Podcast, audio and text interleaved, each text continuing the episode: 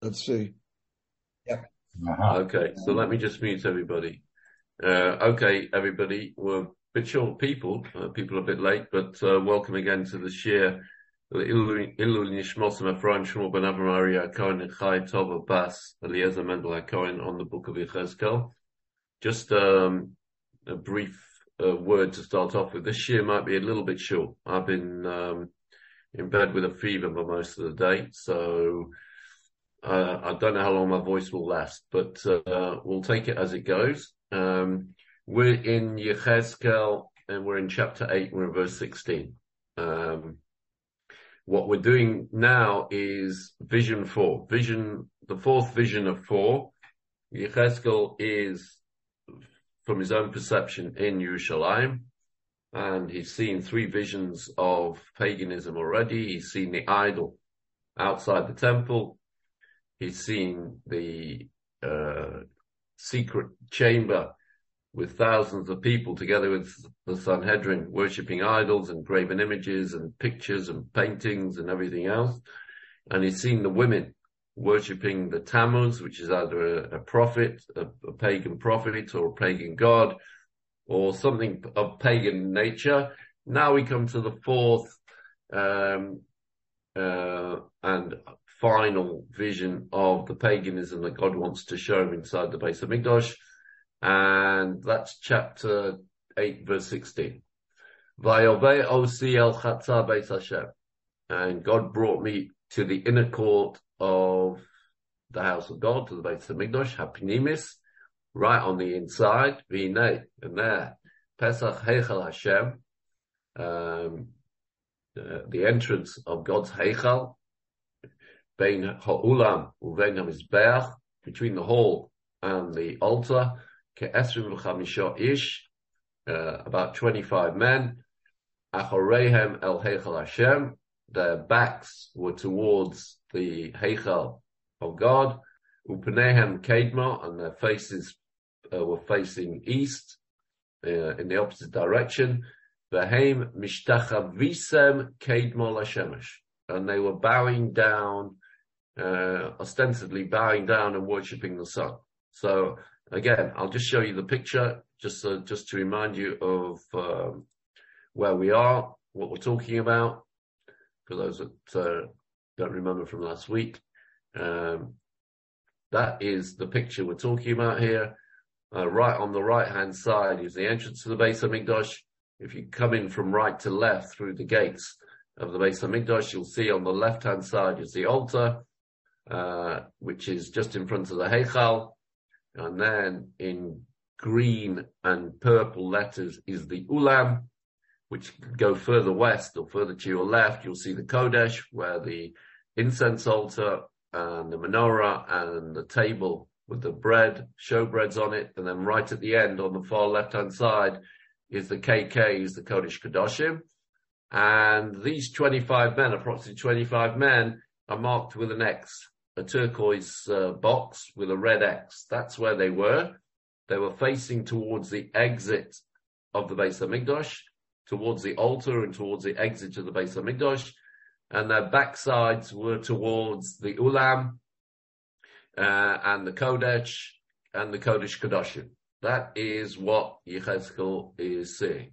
And uh, again, uh, if you go a bit further up, you'll see that they're the gates, the northern gates, um, and that's where the idol was. And there's next to the the gate of the offering is the woman's gate where they were worshipping the Tammuz. And now it's we're actually inside the base of Hamikdash, and of course X marks marks the spot, and that's where he saw these 25 men um, bowing towards the sun in the east, towards the right of your picture, with their backsides towards the Kodesh and the Kodesh Kodashim.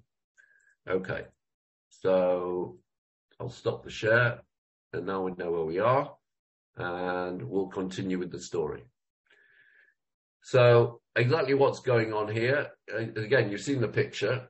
Um, it says v'chamisha ish v'chamisha um, uh, yeah um.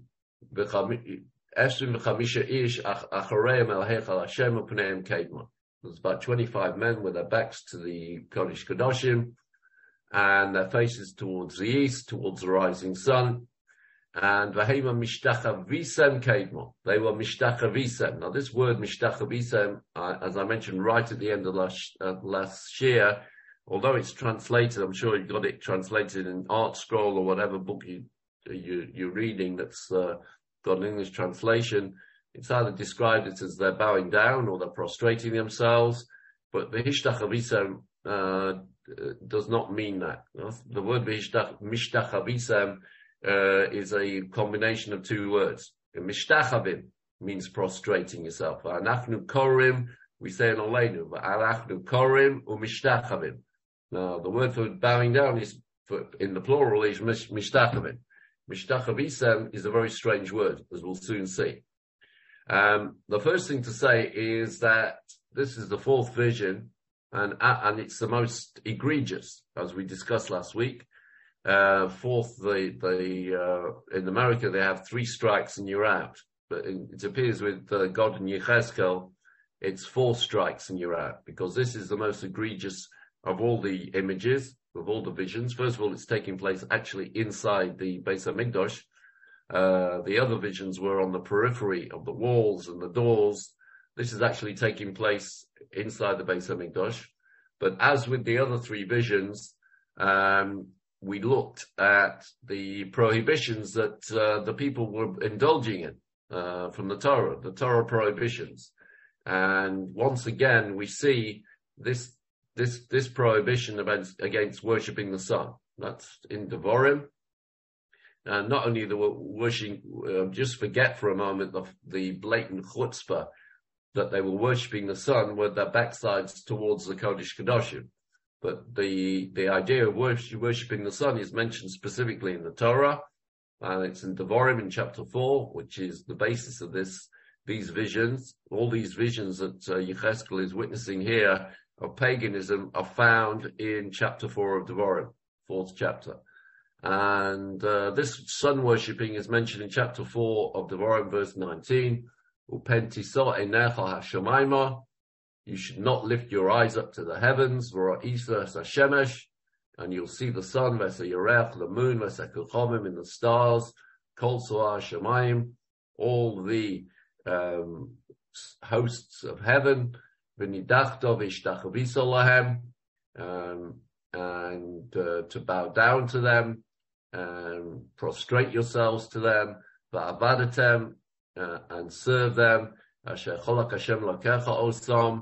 um, um, which God, so to speak, uh, has assigned uh, tachas. Uh, do not be drawn to prostrate to prostrate yourselves before them and to worship them.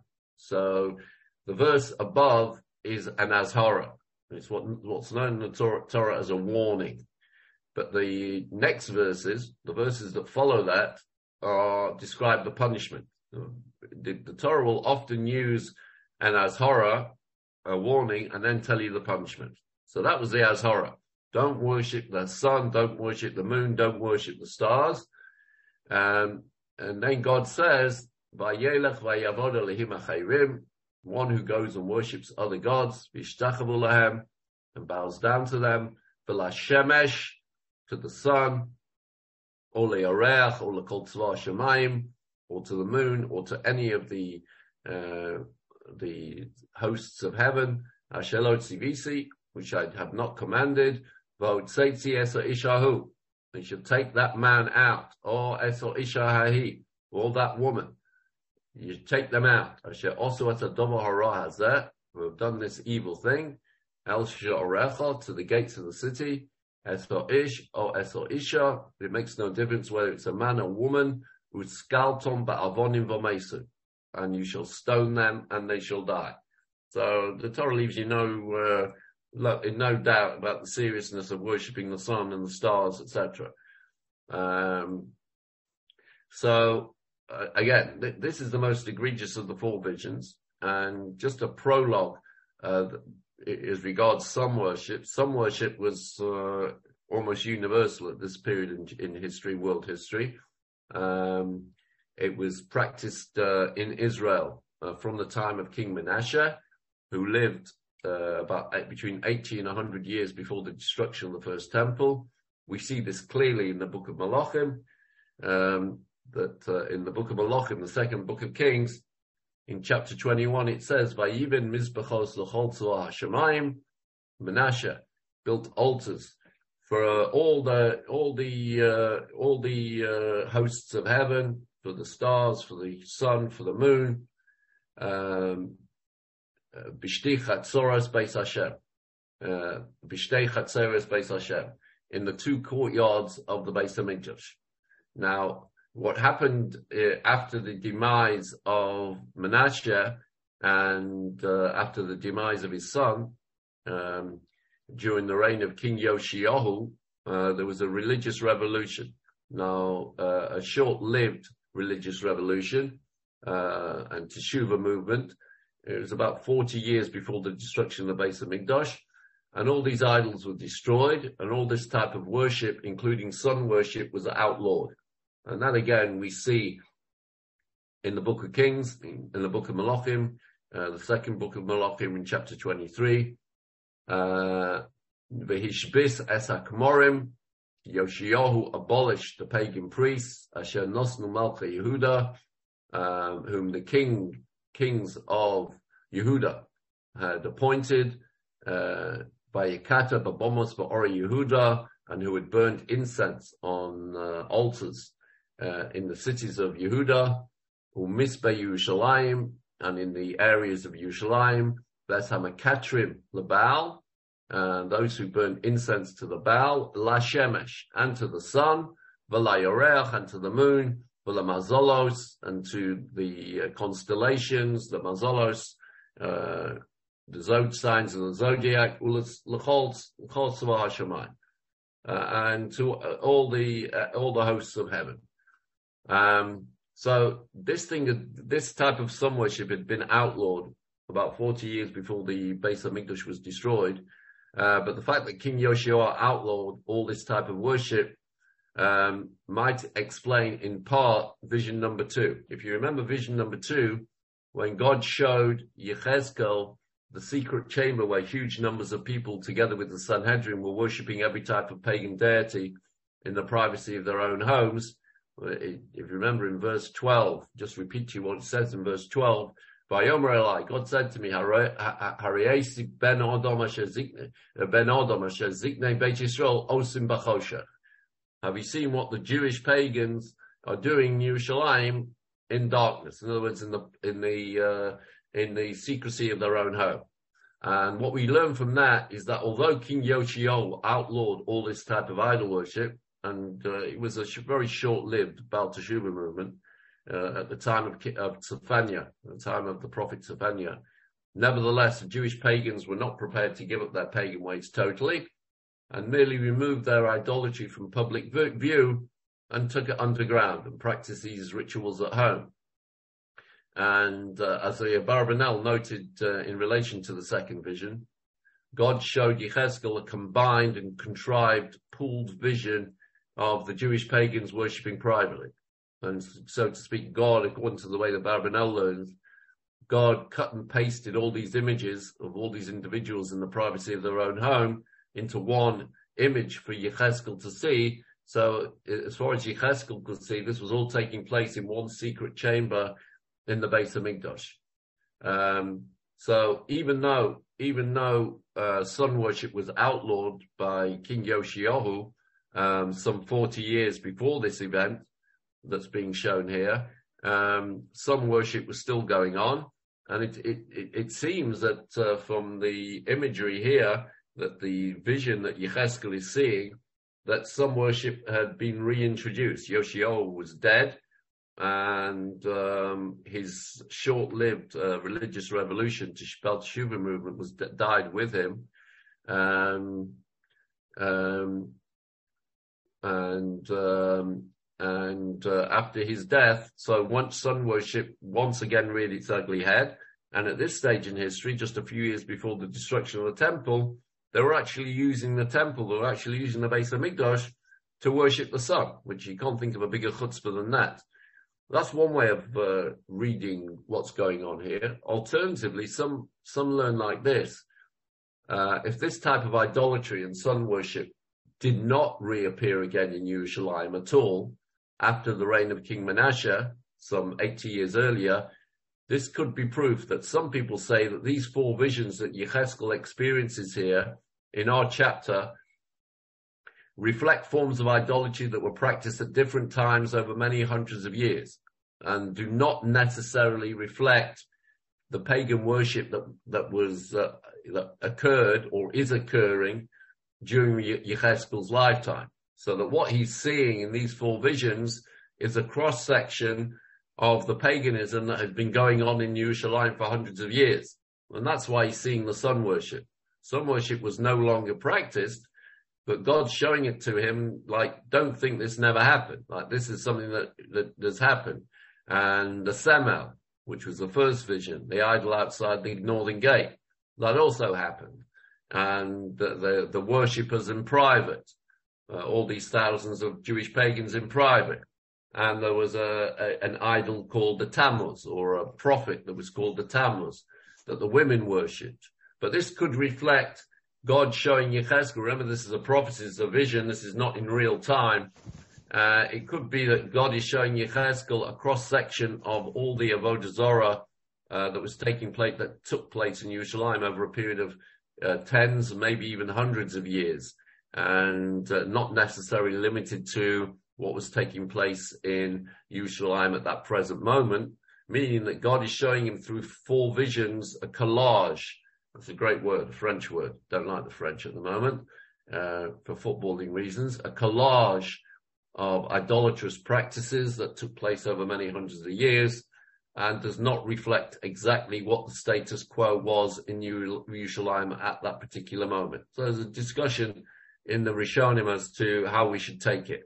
But certainly there was uh, sun worship in the Beis HaMikdash and otherwise God wouldn't have been showing to. And you can't really think of anything more disgraceful. If, you know, if you want to worship the sun, so the traditional way of doing it was to go up on top of a mountain, and they used to have an image of a sun, and when the sun came out, they'd bow to the image uh, that was placed in front of the sun, and they'd bow to the sun on the mountaintops.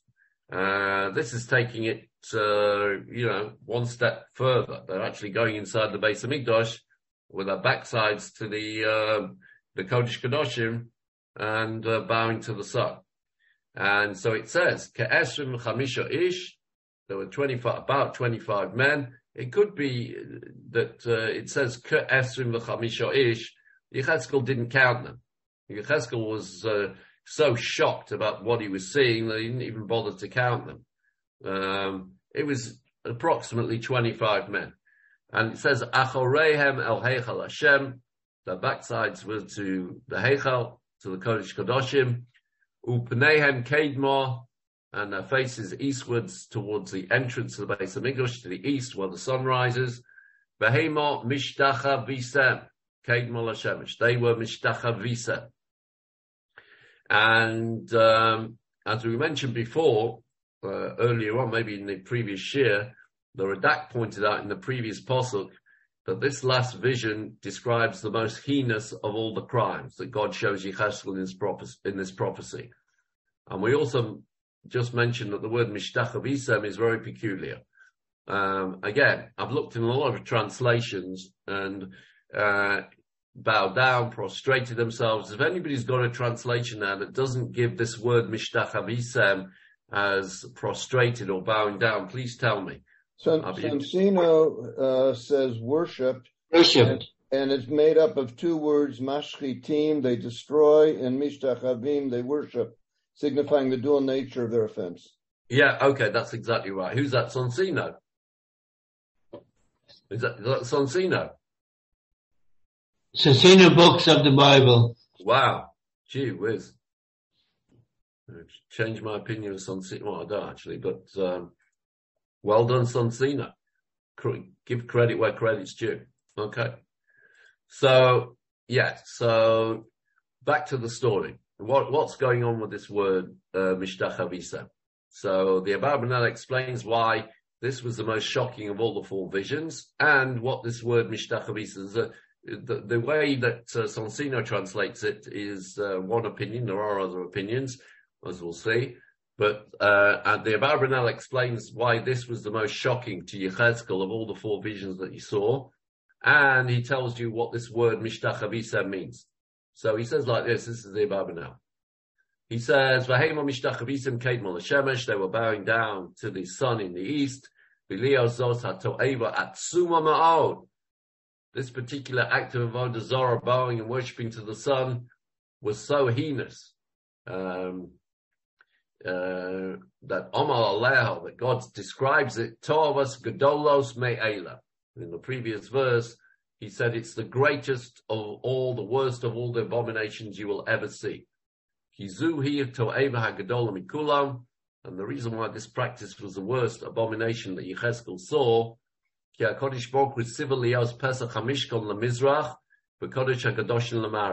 Because God designed the Beis Hamikdash in a specific way.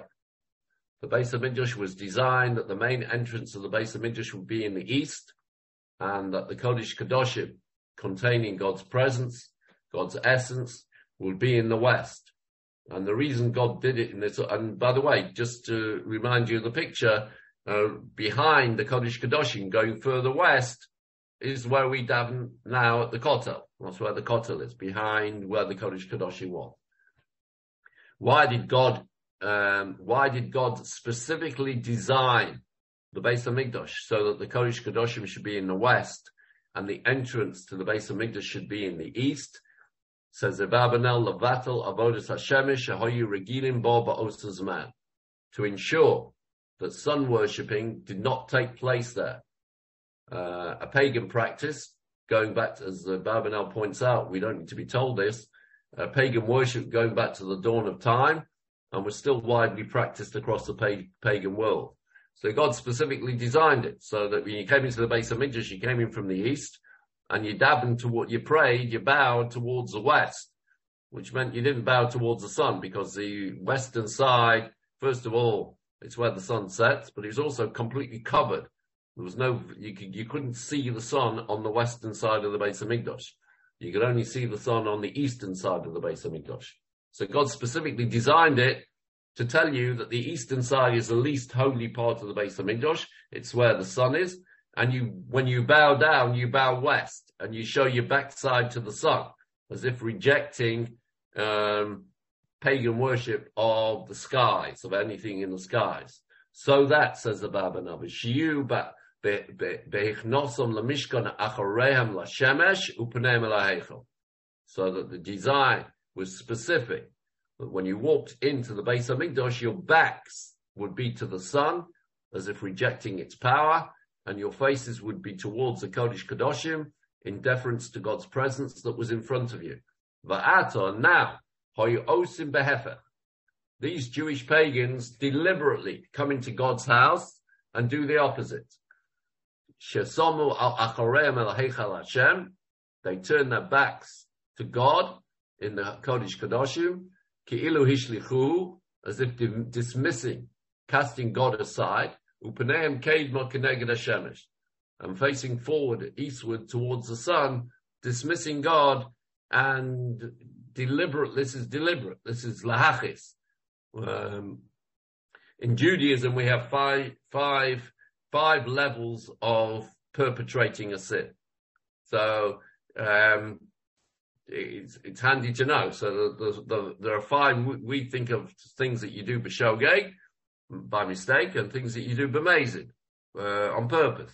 But there are actually five stages of uh, transgression. There's something called ones, uh, which you know, if you're just brought up in a secular environment and uh, you don't know any better, or you're brought up a lot, a lot of Jews were brought up um, during the war. They were handed over to Christians, and they were brought up in Christian homes. They didn't even find out they were Jewish until after the war.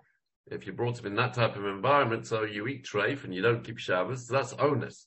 That's not shogeg. That's not sinning uh, unintentionally. That's that's even less. That's called onus. Uh, you just uh, absolutely nothing. You got nothing to be sorry for. The next stage up is shogeg. You did, you did something wrong be- because you didn't know it was wrong. You, you didn't know it was also to drive a car on Shabbos. Or you drove a car and you didn't know it was Shabbos. You forgot it was Shabbos. You woke up drunk and you drove the car on Shabbos.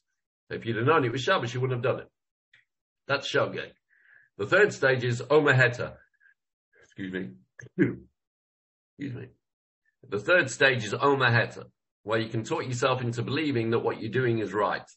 Uh, it's beyond shogeg. It's not unintentional because you're doing it intentionally, but you think it's the right thing to do, whereas in, in effect, it's the wrong thing to do. It's called omaheta. You've taught yourself into believing that something is right when it's wrong. That's stage three. Stage four is mazid. When you do something deliberately, right? You, you know, God said you're not allowed to eat cheeseburgers, but you like cheeseburgers and you're very sorry. You can't help yourself. Now you're doing it deliberately, but, um, it's a drive within you. Now there's a price to pay, but the price to pay is just the price to pay. And, um, and that's mazid. That's, you've done it deliberately. Augesund. What's Zugesund? What's Zugesund? What's Zugesund? Zu gesund. Oh, gesund. Oh, thank you.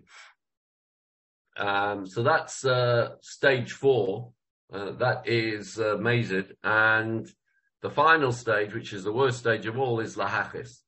Lahachis means you're doing it because, not because you want to do it, not because you like cheeseburgers, but you're doing it because you want to, you want to anger God. Because God says don't eat cheeseburgers. You're not really, you're not really a fan of cheeseburgers. You don't really like cheeseburgers. But because God says don't eat cheeseburgers, you're going to eat a cheeseburger. That's called lahachis.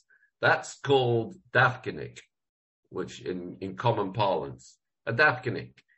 You, you don't really want to do it, but you're going to do it because somebody says don't do it. And, uh, that's what these people are. They're, they're, this is the worst level possible to do something wrong deliberately and to do it in order to anger God. And that's what these people were doing. If they wanted to worship idols, so they could have gone to the top of, to worship the sun, they could have gone to the top of a mountain to worship the sun. No. They wanted to come in the base of Migdosh and they wanted to, uh, bow down to the sun and turn their backsides towards HaKadosh Baruch Hu. And that's called lahachis. And that's one of the reasons why this is such an egregious crime and it's going to have such dire consequences. But Elov Hoyu continues here, Barbanel. Va'elav hoyu mishtachavim misham, and from that sacred place, God says, you bow down to the sun, umilas mishtachavisa. And what about this word mishtachavisa? Hoyu murkeves miloshon hashchosa umiloshon hishtachavia. It's made up of two words, as, as Larry pointed out from the Soncino, two Hebrew words signifying not just bowing and prostrating, but also the language of hashchosa, which is corruption, meaning that there were two tr- huge transgressions here taking place with one act of bowing to the sun. What were the two transgressions? Um, so there are two opinions what the two transgressions were, and uh, it comes from two different Gemaras. Um, I, I'm quite sure the um, the Soncino doesn't quote these two Gemaras, but these are the two Gemaras. The first Gemara is the Yerushalmi, the Yerushalmi in Sukkah. The Gemara says there, on Reb Chia Barab, Barabba. Reb Chia Barabba says, V'heimo mishtachavim ein ksiv. It doesn't say they were bowing down. Ela v'heimo mishtachavisa. It says they were mishtachavisa. Um, they are prostrating you. That's how the Gemara in the Yerushalmi translates it.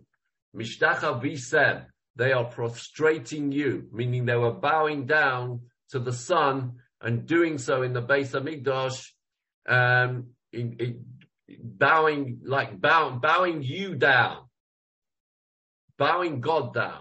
Kishtaim ros also, also ami. Two evils the people did here. Um, and uh, the first one is idolatry, bowing to the sun. The second one is hashchosa, and that's blasphemy. But at the same time, they combine bowing to the sun, whilst at the same time blaspheming God by turning their backs to Him and rejecting Him. So that's the Gemara in, that's the Gemara in, that's the Yerushalmi in Sukkah. Uh, the Gemara, the Talmud Bavli, uh, in Yuma, in, um, the Masechta that deals with Yom Kippur, on Daf Ein Zayin, Amud Aleph, page 77a, also quotes this pasuk, and it says, "Achareihem el heichal Hashem upneihem kedma." Their backs were towards the heichal of God, and their faces were t- towards the sun in the east. The Gemara asks, "Listen, from the fact that the pasuk has already told you that their faces, fa- that they were facing the east, uh, it's obvious that their backsides were towards the, the west, towards the Heichel, towards the Kodesh Kedoshim. So why does it need to tell you? Like once the Pasuk has told you that they were facing, bowing down, facing the east, so if you, if you got a basic knowledge of the layouts of the Beit HaMikdash, you automatically know that their backsides were towards the Heichel, were towards the Kodesh, were towards the Kodesh Kedoshim. So, so what, what's the message? So the Gemara says, the real meaning of the words achorehem el heichal, their backs were to the heichal, to the Kodesh Kadoshim. Says the Gemara, the intention is this, that uh, Yecheskel is using euphemistic language, and the verse is telling you that they wouldn't cover themselves while bowing to the sun. They take their trousers down, um, uh, whilst bowing to the sun. The bowing to the sun is one major crime. And then, uh, achorehem, behind themselves towards the divine presence, they would um, relieve themselves. That's what it means, achorehem. Um, and uh, the Abarbanel continues, and in relation to the three abominations. So basically what they were doing is they were, worship, while they were worshipping the sun in the east, they were, they were uncovering them, taking their, their the, the pants off and defecating in front of the Kodesh Kodashim. Very nice people. So that's that, that's the two in one. That's the, why this is the most egregious. That's Vishtacha. That's, that's the language of, Mishtachavim and Hashchosa. Uh, that, um, these two words combined, um, telling you that they're doing two different Averis at the same time. And, um, it, you, you, you, really can't think of anything that uh, um, uh, anything worse that uh, would anger God as much as this type of behavior. You got the worshipping the sun, which is an Issa which carries skila, right? Carries uh, st- the the uh, the the most um, the harshest of all the death penalties, which is skila. And on top of that, they were defecating in front of the Kodesh Kodashim. Really good people. V'hinei b'tovos asher barbenel. V'hinei b'tovos asher zocha lamala kodem. And in relation to the three visions, the three abominations that Yecheskel mentioned above, uh, before, Zos hoya avodasam lalahim achirim, uh, uh, that were described before this fourth vision. Avalo hoyu morim bohem shehoyu ozum ha'oved or lakis that uh, in the three visions that we saw before, which was the Semel, um, Menashe's Semel, Menashe's four-headed creature, idol that was sitting outside the northern gate, and the private chamber where all manner of avodah zarah was being practiced, and the third one, which was the women crying by the idol of the Tammuz or the figurine of the prophet called Tammuz. Um, it's true. This signaled that their worshipping of other gods and their paganism, but there was no indication from the first three visions that they had totally divert, divert, deserted uh, the worship of God as well. And perhaps, as the Abarbanel, they were combining practicing paganism and Judaism in some sort of partnership, which was very popular uh, during first first temple period. You had pagan Jews who were, you know, so they went to Shul on Shabbos, and then Motzi Shabbos, so they went to an orgy and worshipped the Baal and had a, a sex orgy. And that was very popular. And so if you look at the first three, uh, the first three visions of Yechezkel, uh, seen here in this chapter, the idol, Menashe's idol, um, outside the northern gate and, uh, the collection of all these, these people in private worshipping Zorah, and even the ladies uh, at the Samel uh, with the with the Tammuz, there's no certainty from those visions that they weren't keeping some part of the Torah, that they weren't uh, practicing Judaism maybe in partnership with uh, their paganism. Says the. But once you see people practicing paganism and at the same time with their backsides to uh, uh, the Kodesh Kadoshim and defecating in front of the Holy of Holies, um, um, uh, uh when, when they're doing that, then you know for sure that um, uh, that uh, their interest in Judaism has completely dissipated. They've got no connection to Judaism at all, and they've completely rejected God. And this is something, says the Abarbanel, that uh, is a co- confirmation of a prophecy that came about a hundred years earlier from Yeshayahu, uh, who predicted exactly this. He said, "Hoy, this is chapter, this is Yeshayahu in chapter one, verse four. It's uh, it's the Haftorah we read Shabbos Chazon. It's um, Chazon Yeshayahu ben Amos. It's uh, the Haftorah Parshas Devarim, uh, and he, he he writes Hoi goy choite. Woe to a sinful nation. Am koved ovon zera mereim. A people heavy with wickedness and an e- evil seed. Uh. They're corrupt. Bonim mashchisim. They're my corrupt children. Ozlu es Hashem. They totally forsake God. Niatsu es kadosh Yisrael they provoked the Holy One of Israel, Nozoru Ochor, and they withdrew backwards from God, which is the same language, Ochor. So all the Mepharshim say over here that this is a prediction from Yeshayahu uh, of what's what uh, is being shown to Yechezkel. Like uh, all the different avodah that they were doing and that were practicing, all the paganism they were practicing. So a lot of it was done in conjunction with Judaism. They'd put tefillin on, they'd uh, build a sukkah, they'd have a Seder night, and they'd also do Avodah Zorah as well. But this group, this type of Avodah Zorah, where you come into the Beis Hamikdash and you're Nozoru Ochor, you, you, you show your back and you defecate in front of the Kodesh Kadoshim while worshipping the sun, says um, uh, uh, that's just the limit. Yoma. And that's why it says in verse 13, al hatoava hazos regarding this fourth sin, this fourth vision. Oh, Toshav Tira Tovos Gedolos May Eila.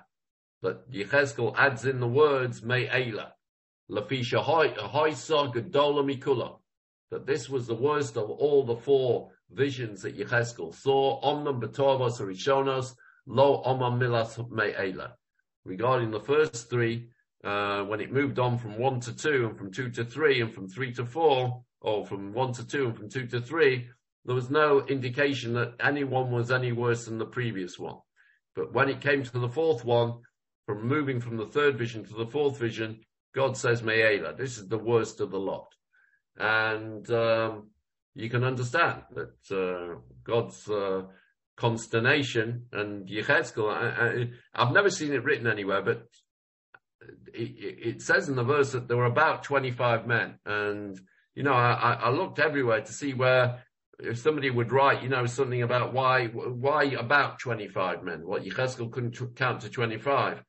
Uh, and, uh, I think the answer is, in my opinion, I've not seen anyone write it, that Yecheskel was so shocked by what he was seeing, uh, that, uh, he just didn't bother to count the people. He just looked and he said, oh, there's about 25 of them and uh, he was just he just couldn't bear to look at the at the scene. He took a, one look at it and turned away.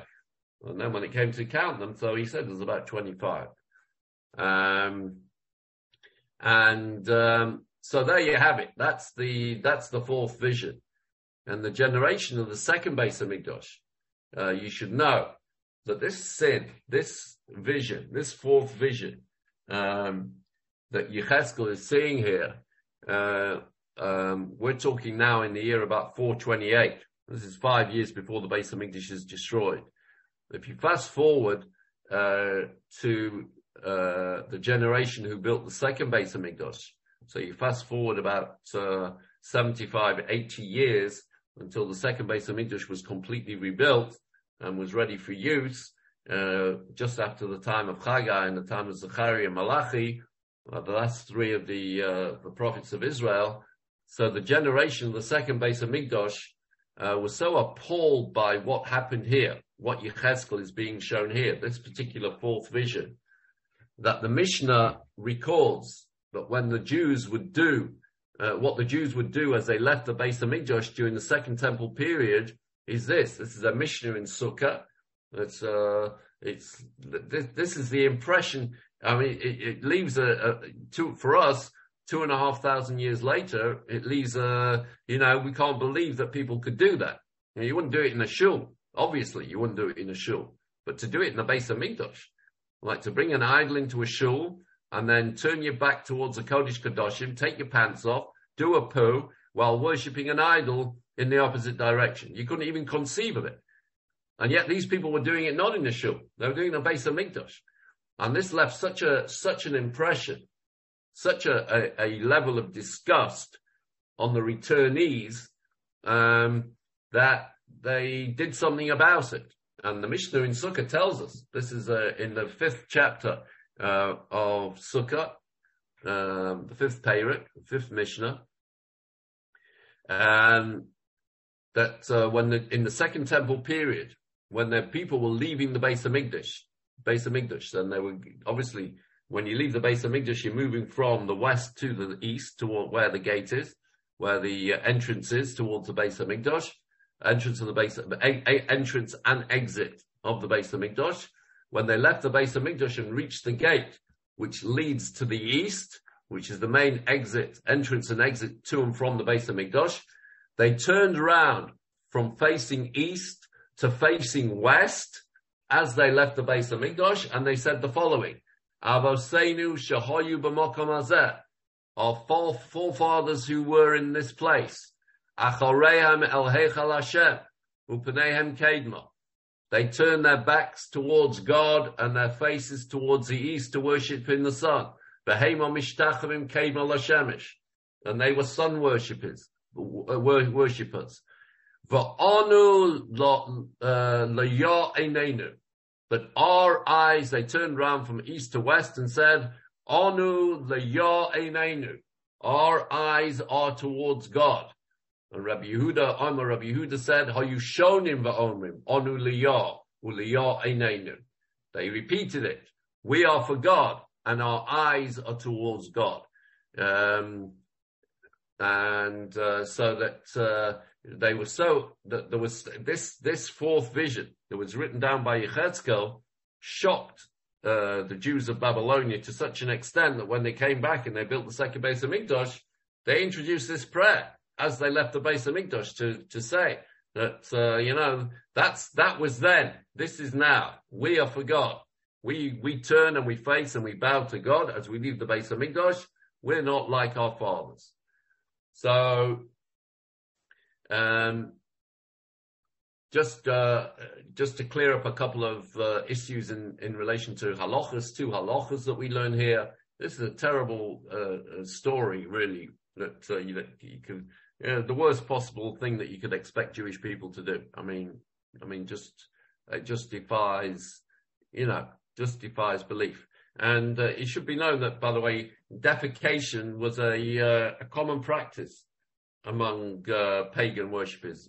Um, Baal Pa'or, Baal Zebub, Baal Zevuv, um, and uh, sun worshipping all involved um, defecation. They would, uh, I don't want to put too fine a point on it for, for the purpose of the decorum, but before they go to these places, they'd eat a load of, um, uh, beetroot, right? Beetroot. They'd eat a lot of beetroot so that when they, uh, came to defecate in front of the idol, so it would be bright red. And that was a sign of, uh, you know, that was a sign of good worship. So these, these Jews, you know, you think to yourself, you know, Israel's full of secular and there's arguments here and there's terrible things going on here and corruption and whatever. and nothing that's going on in this country is anything new. And, and everyone's dynamic. We're all amateurs compared to these guys. These, these were real, these were real bad, bad, bad chaps, bad Jews. And uh, what's interesting is that uh, because this is so egregious, this fourth Avera, this fourth sign of paganism, is so egregious uh, that we learn various halachas from it. I'll just tell you two halachas.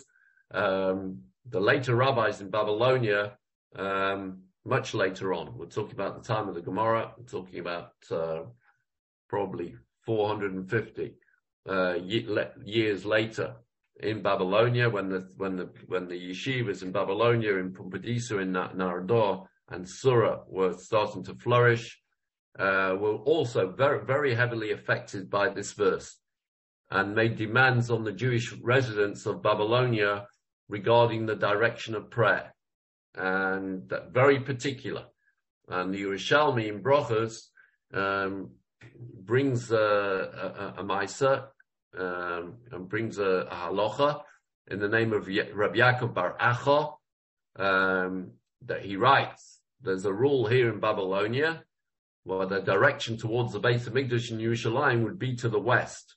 Remember, Babylonia is to the uh, northwest of Israel, so um, uh, Iraq and Iran is to the west, slightly to the north and to the west so that when the Jews of Babylonia would pray to Yerushalayim, which is the instruction of Shlomo Melech, you pray towards Yerushalayim, they'd be praying praying to the west, to the west. Um, if if somebody isn't praying towards the west in Babylonia, one does not stop someone from praying in another direction except if he is facing eastward. If you see a Jew in Babylonia facing eastward, when he should be, if he's facing west, that's good. If he's facing north, leave him alone. If he's facing south, leave him alone. But if he's facing east, then you stop him. Um, because when somebody turns his back uh, towards Yerushalayim, the Beis Hamikdash and the Kodesh Kadoshim, it's also to pray.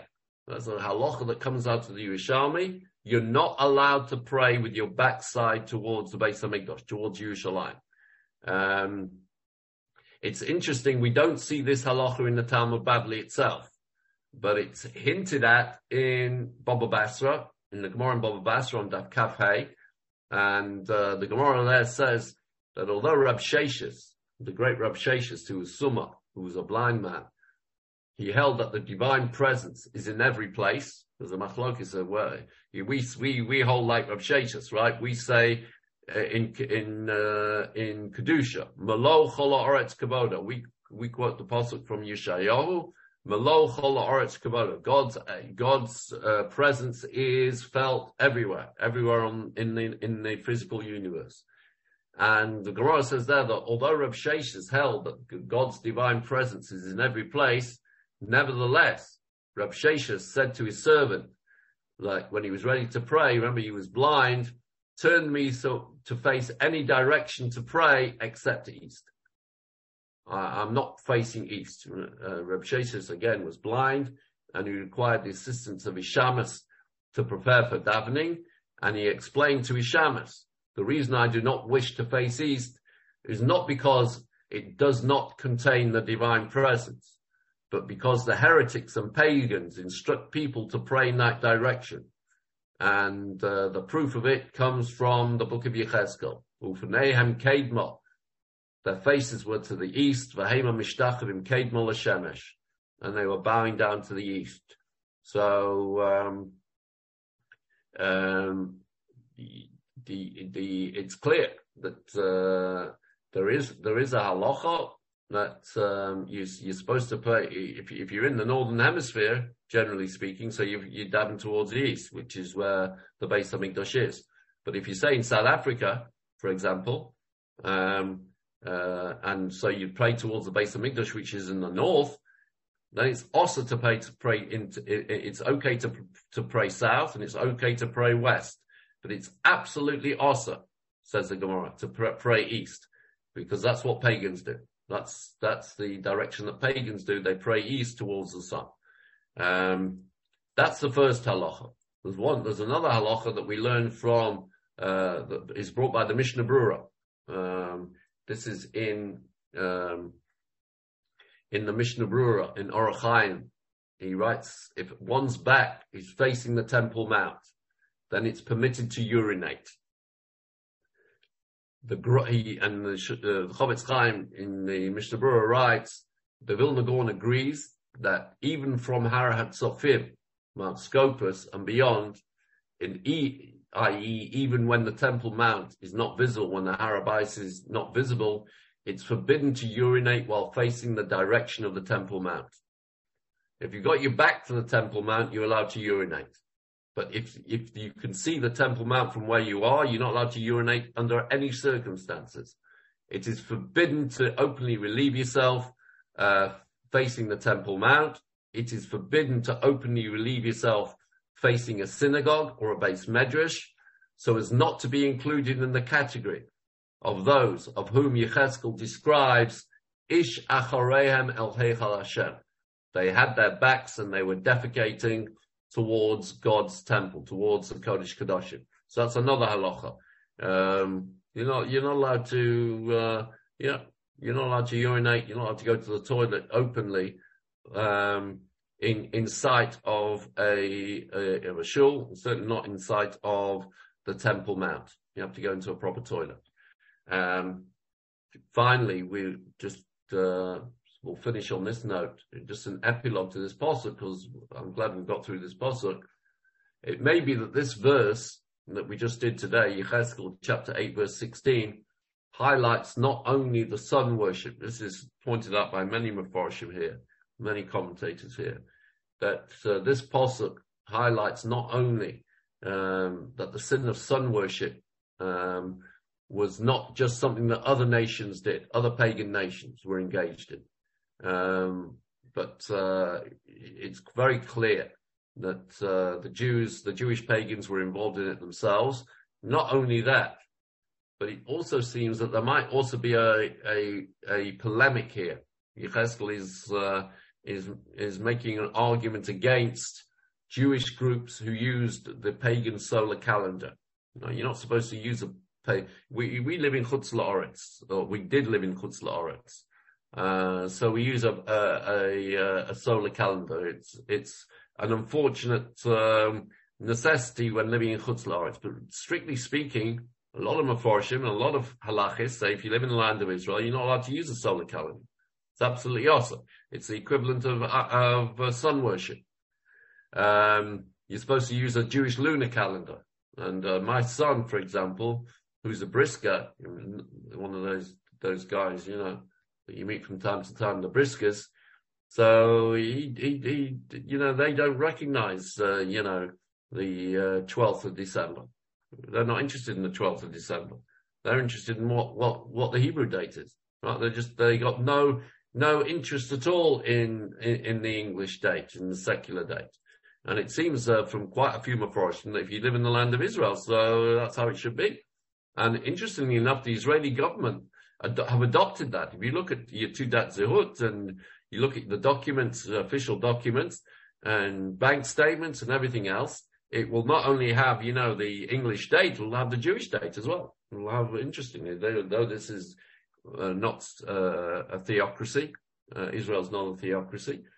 Nevertheless, I was very surprised.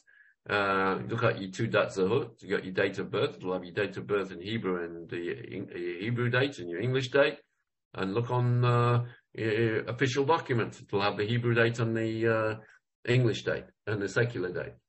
Um, so lunar uh, solar calendars were frowned upon, and it could be that uh, um, the sun worshippers also use, and that's why they're frowned upon because the sun worshippers were using a solar calendar as well.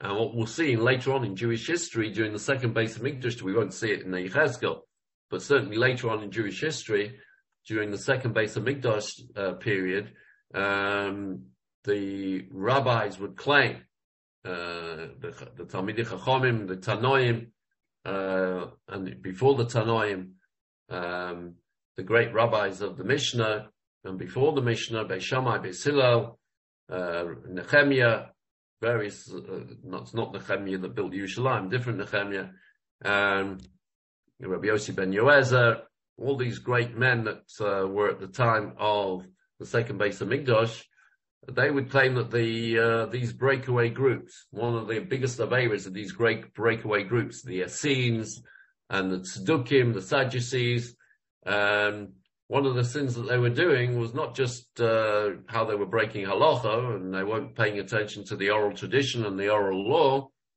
but they were basing their calendar on the sun, uh, if not worshipping the sun itself. So um, this is this verse is uh, is seen by quite a few commentators as a, as a polemic, not just against sun worship, which of course is awesome in midiraisa, it's a biblical prohibition, but also about uh, uh, getting carried away with the uh, with the solar calendar. We're we're based on a lunar calendar, which is well, it's a, a combined lunar solar calendar, the Jewish calendar, and uh, as a result of that, so we have these halachas.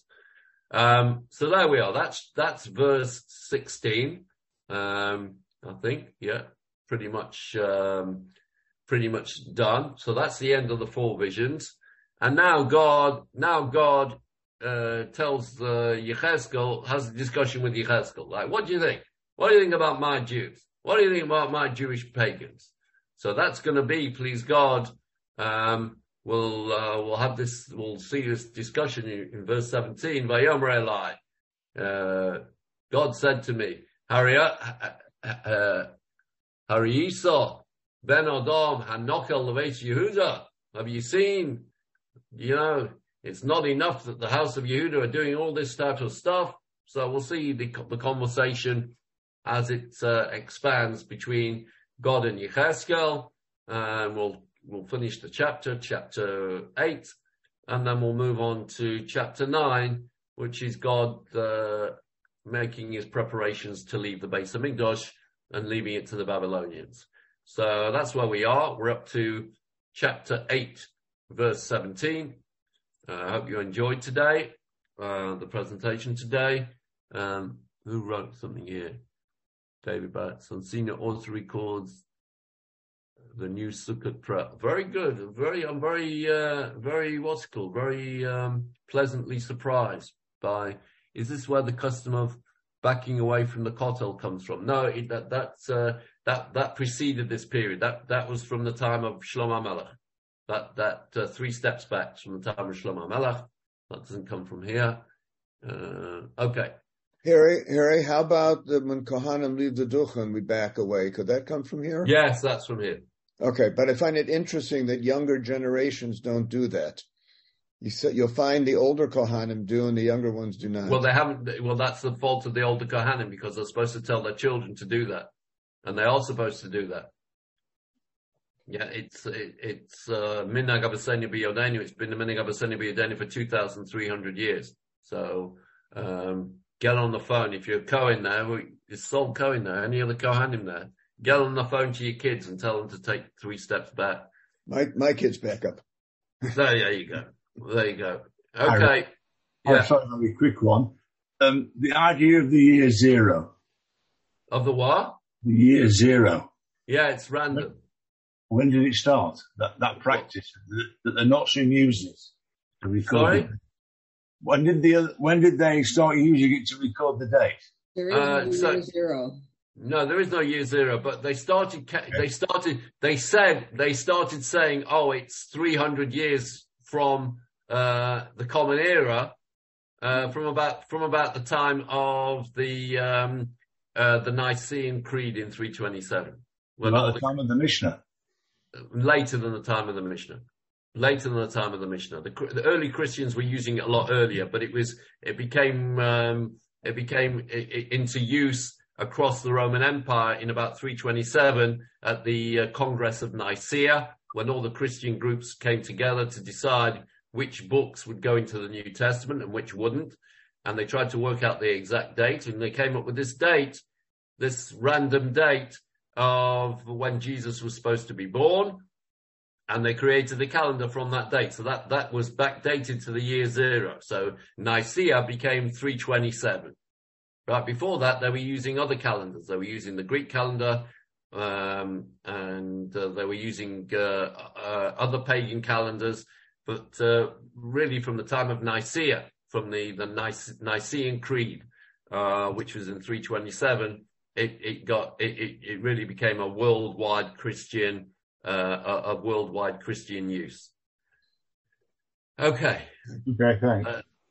That's it. Eric That's it. better, refuah shlema. Thank you. And uh, I just want to wish you all, all a Chag Sameach for Hanukkah. And we'll see you, uh, Larry, if I'm not mistaken, in three weeks today. Three weeks from today. Yeah, we're taking Three weeks from today. Um, uh, everyone should have a beautiful Hanukkah, eat lots of latkes and sufganiot. And um, the, the great thing about Hanukkah is God promises if you eat sufganiot and latkes, you don't put on any weight. There's no, there's no added weight. It's one of the miracles of Hanukkah. And uh, you can God is start. putting us on. But I think it has to be done at nighttime. Can't be done. Yes, during you do it at night time. Take your take your tzitzis off and eat the sufganiyot. Kol tov to everybody. Everybody have a great Bye-bye. week and uh, Chag Sameach. Kol tov. Refuah shlema. Refuah shlema. Thank you. Bye bye.